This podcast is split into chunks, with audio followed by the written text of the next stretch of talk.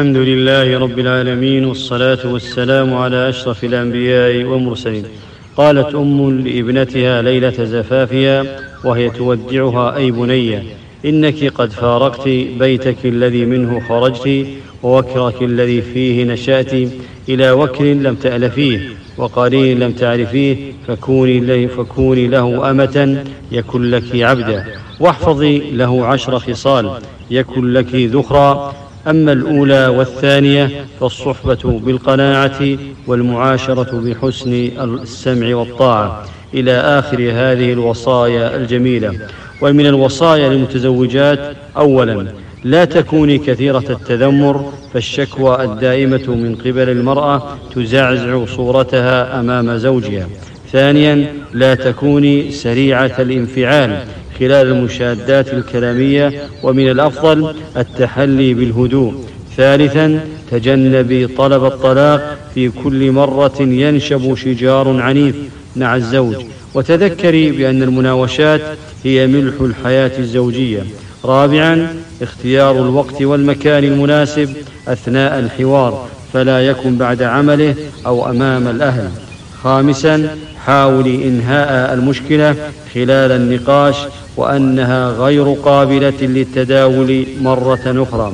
سادسا إذا مر الزوج بضائقة مالية فيجب ألا ترهقه الزوجة بكثرة الطلبات وأن تكون عونا له في شدته.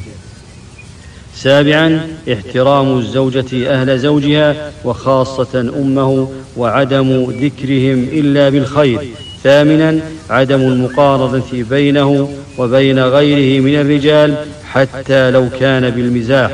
تاسعا إشعار الزوج دائما أنه الأهم في حياتها وتقديم رغبته على رغبة أي شخص آخر.